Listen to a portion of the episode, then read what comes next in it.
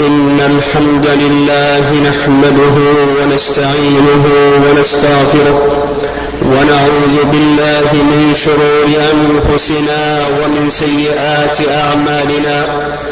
من يهده الله فلا مضل له ومن يضلل فلا هادي له وأشهد أن لا إله إلا الله وحده لا شريك له وأشهد أن محمدا عبده ورسوله. صلى الله عليه وعلى آله وأصحابه ومن تبعهم بإحسان إلى يوم الدين. أما بعد أوصيكم أيها الناس ونفسي بتقوى الله عز وجل. فاتقوا الله ما استطعتم فمن ابتغى غنى من غير مال وعزا بغير جاه ومهابة من غير سلطان فليتق الله. فربكم سبحانه معز من أطاعه واتقاه ومذل من خالف أمره وعصاه. سبحانه وبحمده لا يذل من والاه ولا يعز من عاداه. لا إله غيره ولا رب سواه. عباد الله الأمن مطلب عزيز وكنز ثمين هو قوام الحياة كلها وأساس الحضارة المدنية أجمعها تتطلع إليه المجتمعات وتتسابق لتحقيقه السلطات وتتنافس في تأمينه الحكومات تسخر له الإمكانات المادية والوسائل العلمية والدراسات الاجتماعية الاجتماعية والنفسية. وتحشد له الأجهزة الأمنية. وتستنفر له الطاقات البشرية. مطلب الأمن يسبق طلب الغذاء. بغير الأمن لا يستساغ طعام ولا يهنأ عيش ولا يلذ نوم ولا ينعم براحة. قيل لحكيم أين تجد السرور؟ قال في الأمن فإني وجدت الخائف لا عيش له. في ظل الأمن تحفظ النفوس وتصان الأعراض والأموال وتأمن السبل وتقام الحدود ويسود العمران وتنمو الثروات وتتوافر الخيرات ويكثر الحرث والنسل في ظل الأمن تقوم الدعوة إلى الله عز وجل وتعمر المساجد ويفشو المعروف ويقل المنكر ويحصل الاستقرار إن نعم الله على الخلق كثيرة تعد ولا تحصى وإن تعدوا نعمة الله لا تحصوها إن الإنسان لظلوم كفار وأعظم النعم بعد الإيمان العافية والأمن فالأمن ضد الخوف الأمن طمأنينة القلب وسكي وسكينته وراحته وهدوءه. فلا يخاف الإنسان مع الأمن على الدين ولا على النفس والعرض والمال. الأمن أصل من أصول الحياة البشرية لا تزدهر إلا به. ما قيمة المال؟ ما قيمة المال إذا فقد الأمن؟ ما طيب العيش إذا انعدم الأمن؟ كيف تنتعش مناشط الحياة بدون الأمن؟ الأمن, الأمن تنبسط معه الآمال وتطمئن معه النفوس على عواقب السعي والعمل وتتعدد أنشطة البشر النافعة. يتبادل الناس في ظلاله المصالح والمنافع. وتكثر الأعمال المتنوعة التي يحتاج الناس إليها في حياتهم.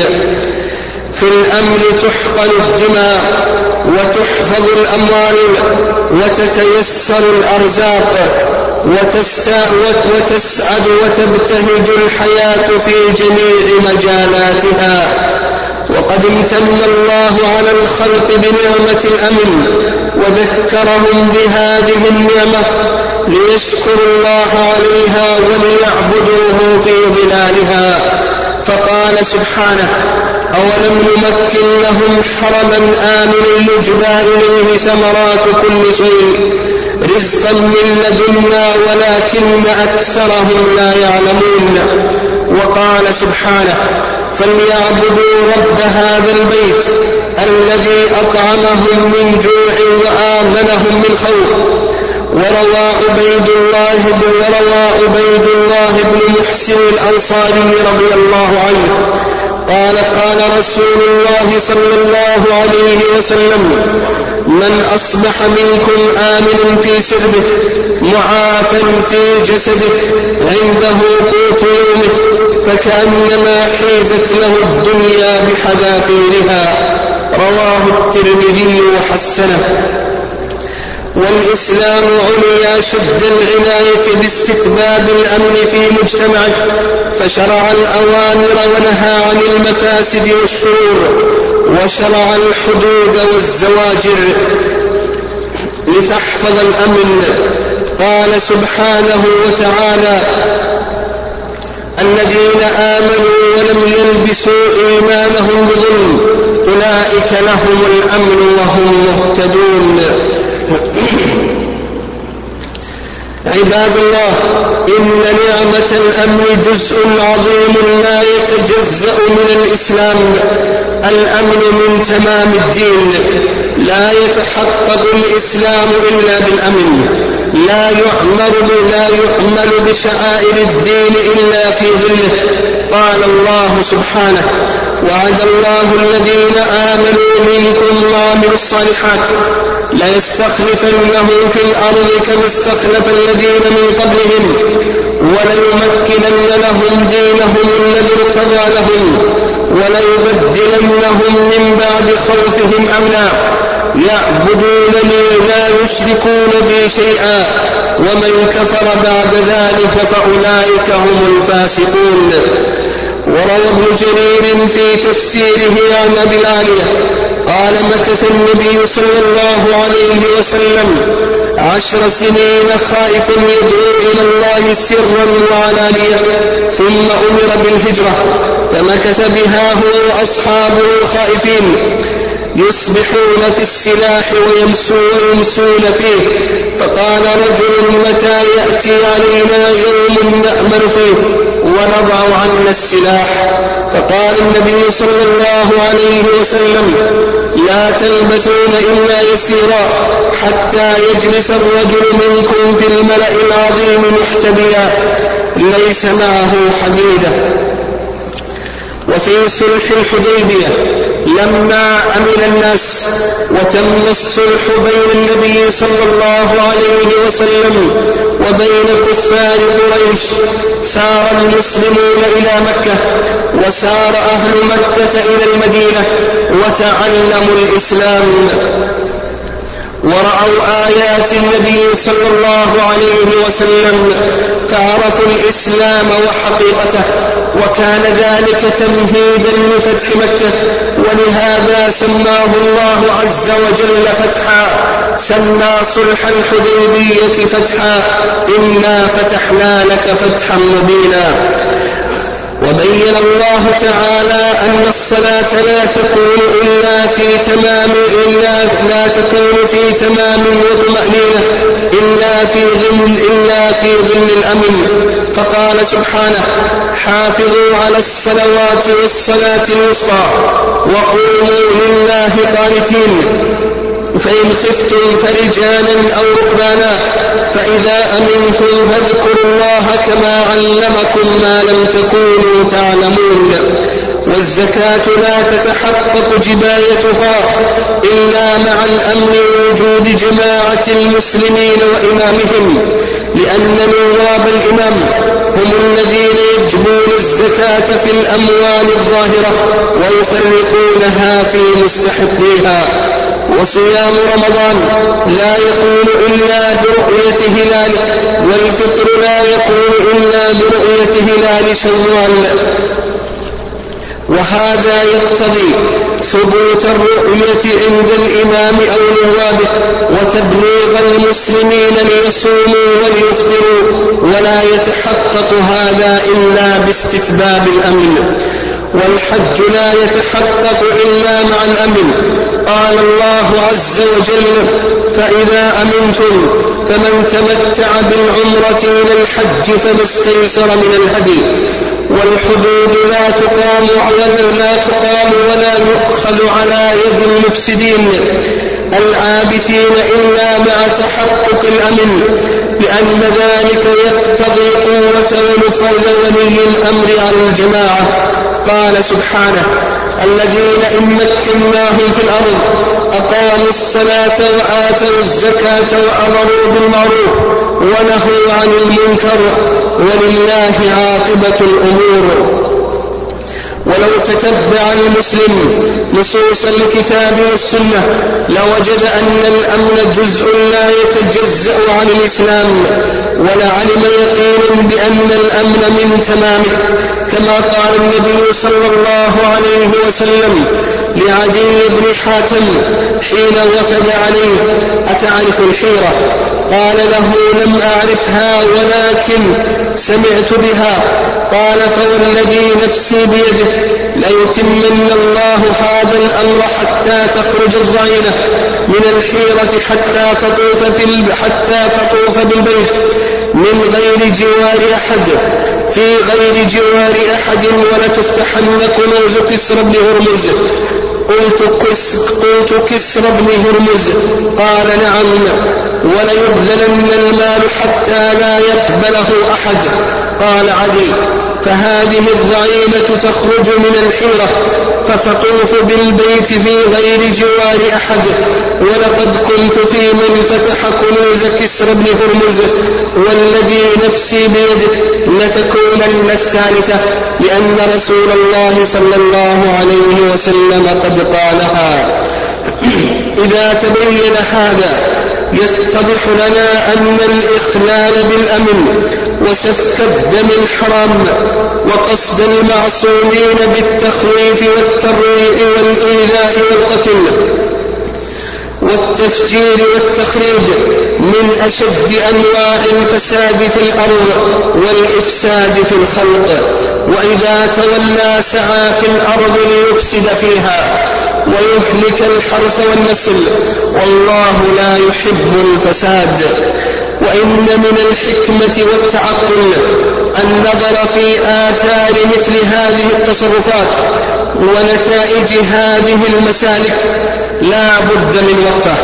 لا لا بد من وقفة حساب وموقف وموقف محاسبة من أجل النظر. من أجل النظر فيما جرت هذه التصرفات وما جرى على وما جرى لأهل الإسلام.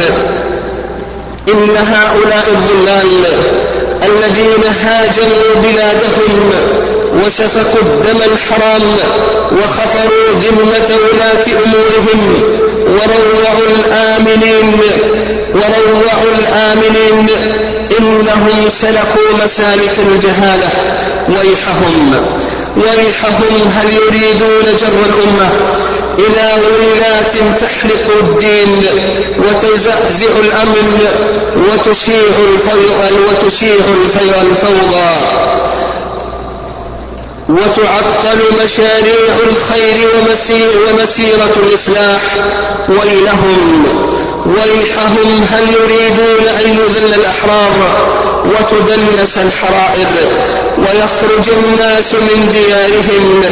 هل يريدون أن يكثر القتل وتنتهك الحرمات وتتفرق الناس في الولاءات وتتعدد في المرجعيات حتى يقبض الأحياء الأموات كما هو واقع في بعض الديار التي عمتها الفوضى وافترسها الأعداء؟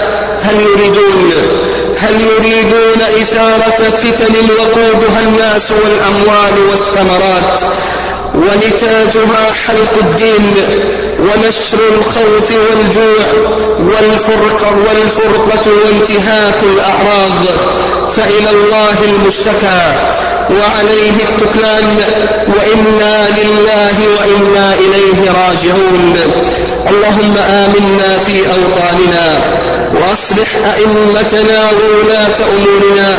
اللهم اهد ضال المسلمين. اللهم اهد ضال المسلمين. اللهم ردهم إليك ردا جميلا. يا ذا الجلال والإكرام. اللهم صل وسلم وبارك على نبينا محمد. الحمد لله رب العالمين والعاقبة للمتقين. ولا عدوان إلا على الظالمين. عباد الله أوصيكم ونفسي بتقوى الله عز وجل. فاتقوا الله حق تقاته ولا تموتن إلا وأنتم مسلمون. عباد الله إذا اضطرب الأمر إذا اضطرب الأمن ظهرت الفتن وتزلزل المجتمع وتخلخلت أركانه وكثر الخبث والتبس الحق بالباطل واستعسى الإصلاح على أهل الحق. إذا اختل الأمن حكم النصوص وقطاع الطريق وسادت شريعة الغاب. وعمت الفوضى وهلك الناس وتأملوا رحمكم الله بلدانا من حولكم اختل فيها الأمن فهلك فيها الحرث والنسل وسلبت الأموال وانتهكت الأعراض وانتهى وانتهكت الأعراض وفسد المعاش من أجل هذا فإن كل عمل تخريب يستهدف أمن المجتمع ومعصوم الدماء والنفوس فهو عمل محرم وكبيرة من كبائر من كبائر الذنوب مخالف لأحكام شرع الله. فكيف إذا كان القتل والتخريب والإفساد في بلد مسلم؟ بلد يعلي كلمة الله. وترتفع فيه راية الدين ثم كيف؟ إذا كان في محبط الوحي ومبعث الرسالة. فاتقوا الله أيها المسلمون وحققوا وسائل الأمن بتربية أبنائكم على أهميته. وبالتوبة والإنابة إلى الله عز وجل إن من أعظم وسائل تحقيق الأمن توحيد الله عز وجل ونبذ, ونبذ الشرك كما قال سبحانه الذين آمنوا ولم يلبسوا إيمانهم بظلم أولئك لهم الأمن وهم مهتدون. ومن أعظم وسائل تحقيق الأمن إقامة الصلاة وإيتاء الزكاة والأمر بالمعروف والنهي عن المنكر ومن أعظم وسائل تحقيق الأمن الأمن حفظ الله عز وجل بامتثال أوامره واجتناب نواهيه فبحفظه يحفظ العبد كما في حديث ابن عباس رضي الله تعالى عنهما أن النبي صلى الله عليه وسلم قال احفظ الله يحفظك. احفظ الله تجده تجاهك. إذا سألت فاسأل الله وإذا استعنت فاستعن بالله. واعلم أن الأمة لو اجتمعوا على أن ينفعوك بشيء لم ينفعوك إلا بشيء قد كتبه الله لك. وإن اجتمعوا على أن يضروك بشيء لم يضروك إلا بشيء قد كتبه الله عليك. رفعت الأقلام وجفت الصحف رواه الترمذي. اللهم اهد ضال المسلمين. اللهم ردهم إليك ردا جميلا. يا ذا الجلال والإكرام. اللهم آمنا في أوطاننا. اللهم أصلح أئمتنا وولاة أمورنا. اللهم اجعلهم محكمين لكتابك وسنة رسولك محمد صلى الله عليه وسلم. اللهم احفظنا بالإسلام قائمين. واحفظنا بالإسلام قاعدين. واحفظنا بالإسلام مضطجعين. اللهم أعز الإسلام والمسلمين وأذل الشرك والمشركين. اللهم عليك بأعداء الدين. اللهم عليك باليهود المغتصبين والنصارى الظالمين. اللهم شتت شملهم وفرق جمعهم واجعل اللهم الدائرة عليهم. يا ذا الجلال والإكرام. اللهم فرج كرب المكروبين ونفس أسرة المعسرين واقض الدين عن المدينين. اللهم اشف مرضى المسلمين. اللهم اشف مرضى المسلمين. اللهم اجعل ما أصابهم كفارة لسيئاتهم ورفعة لدرجاتهم. يا كريم. اللهم إنا نسألك الهدى والتقى والعفاف والغنى اللهم إنا نسألك أن تغفرنا وترحمنا وإذا أردت بقوم فتنة أن تقبضنا إليك غير مفتونين. اللهم اغفر لموتى المسلمين.